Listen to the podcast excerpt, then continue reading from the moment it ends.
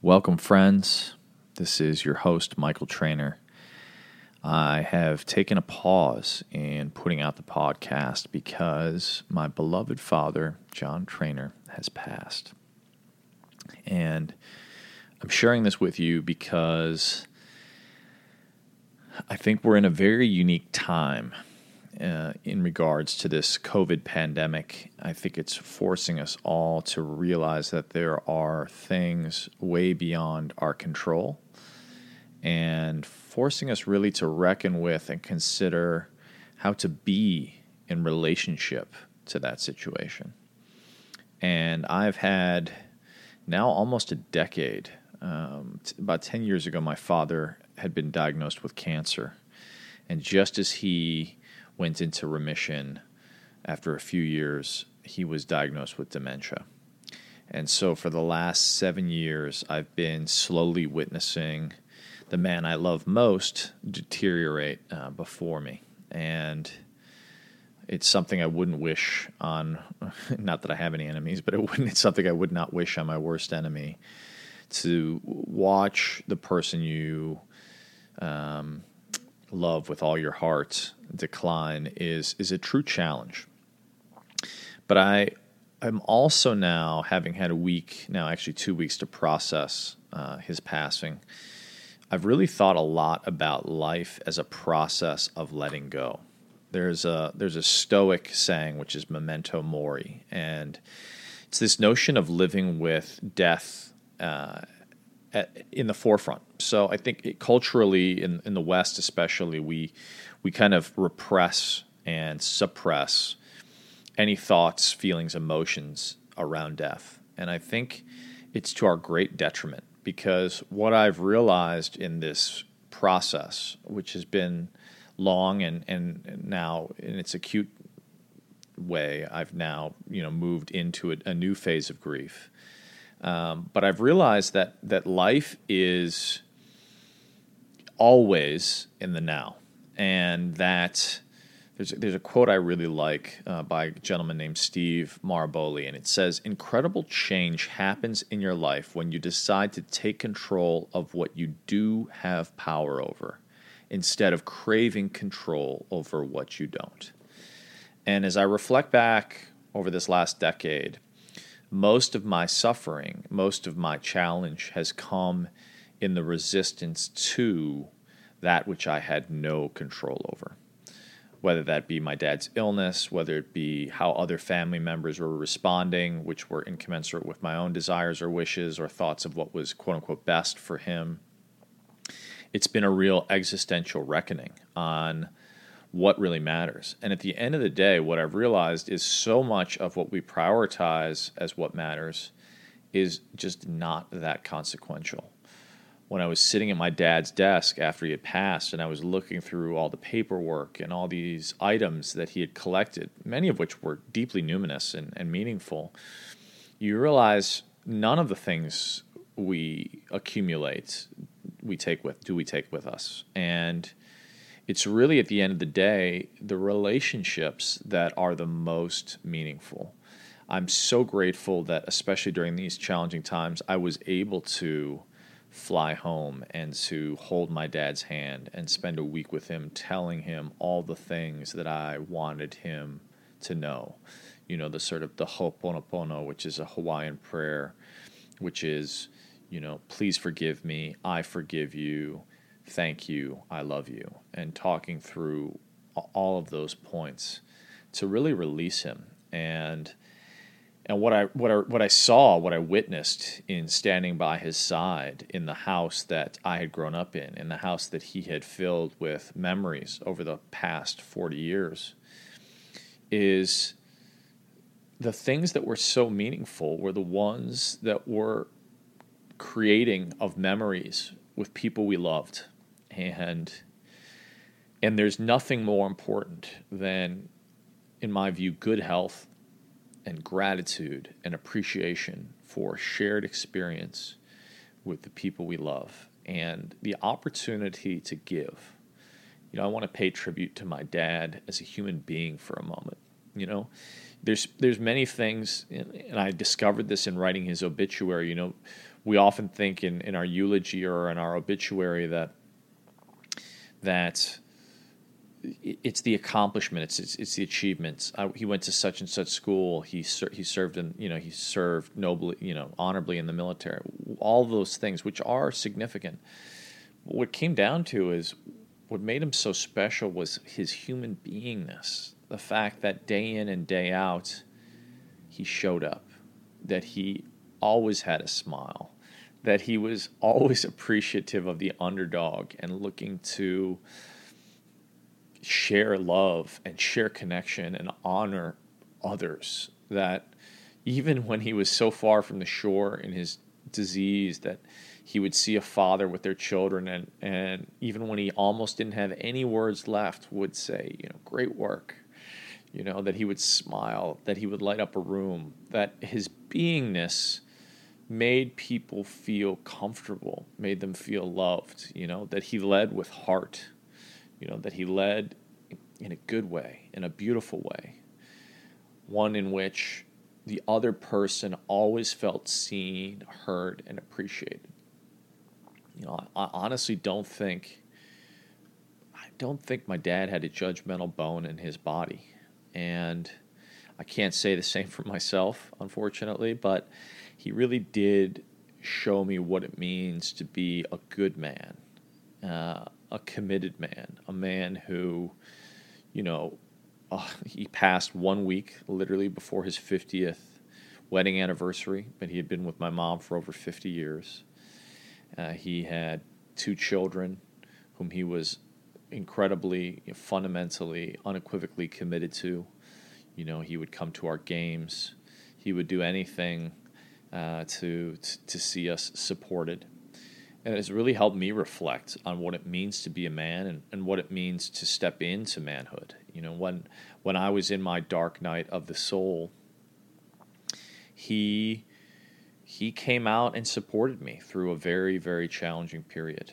Um, he, he, came out and supported me through a, a, process of individuation called the Mankind Project, where he and his group banded together and funded my journey, which was a rite of passage.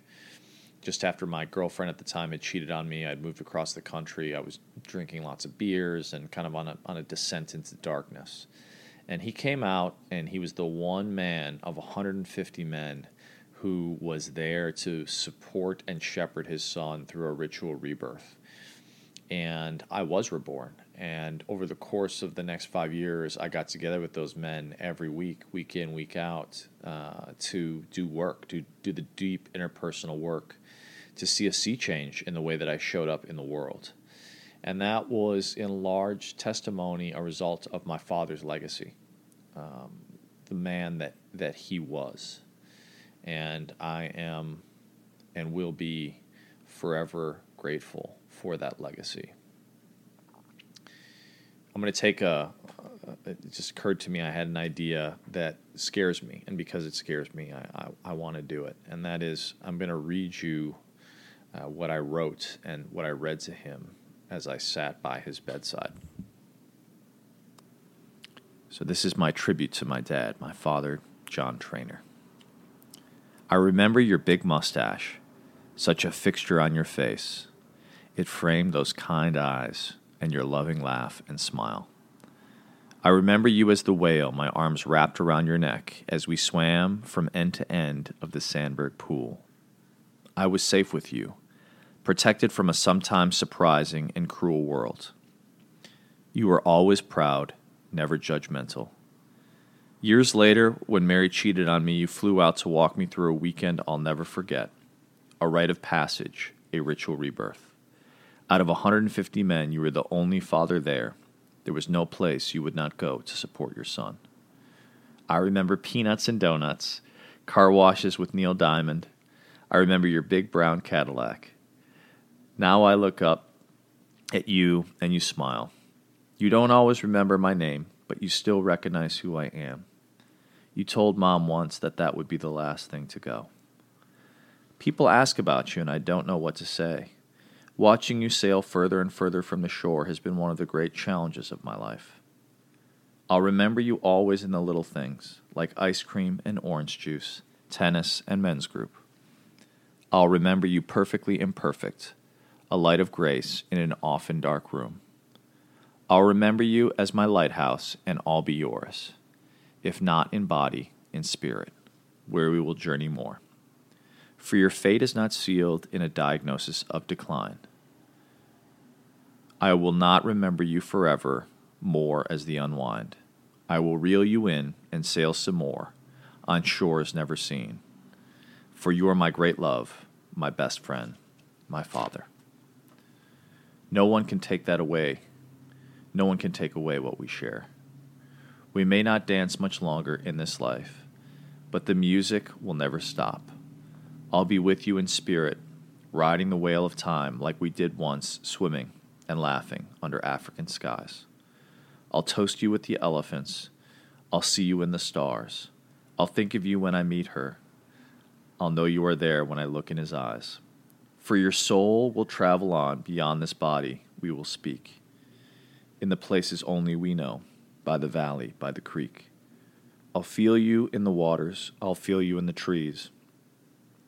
I'll know you are there with me when the wind blows and in the soft pauses of time. Thank you for the dance, Dad.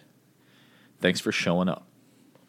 I'll hold your heart within mine and let them know how you shine. A light within the darkness, a vessel full of grace. My North Star in the night skies, the kindest man to face. I'll seal you in the sunrise and know you are safe.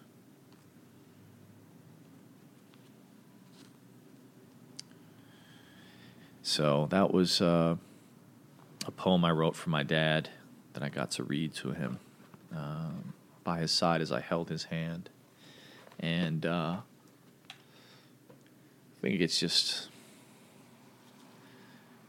just beautiful to think about, you know, the people you care about, letting them know in whatever way that uh, that resonates with you while you can.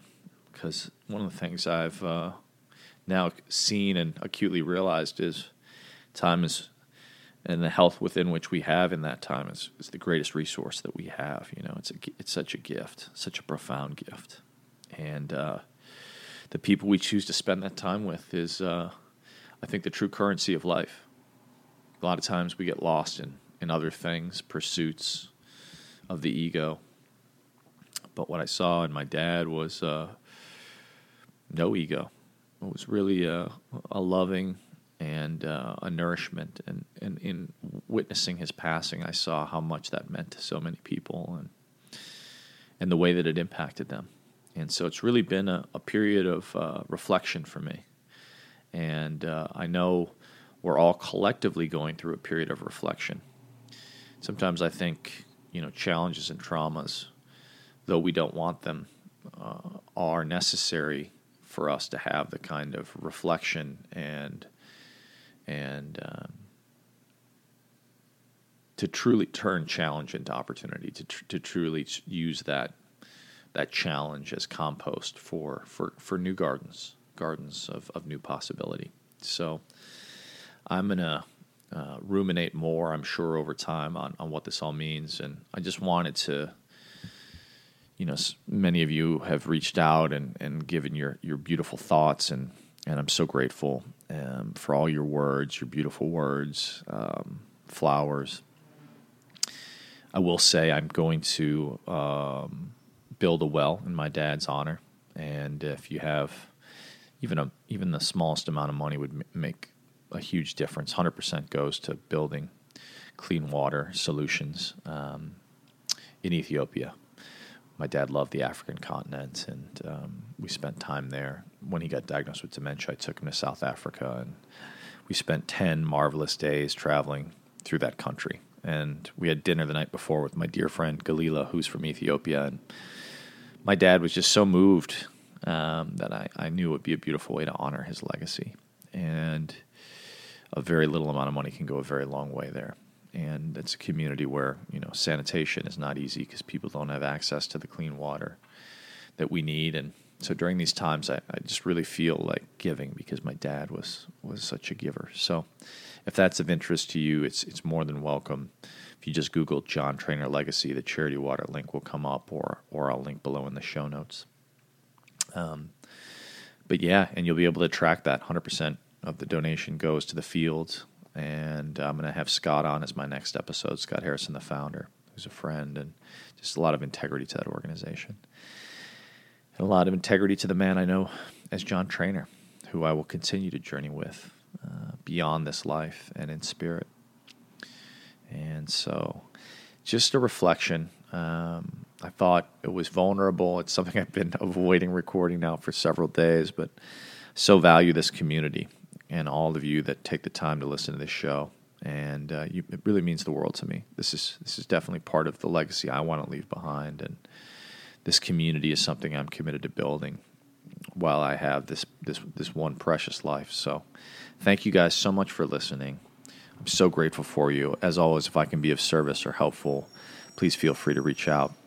And uh, with that, please go out there and live your inspired life.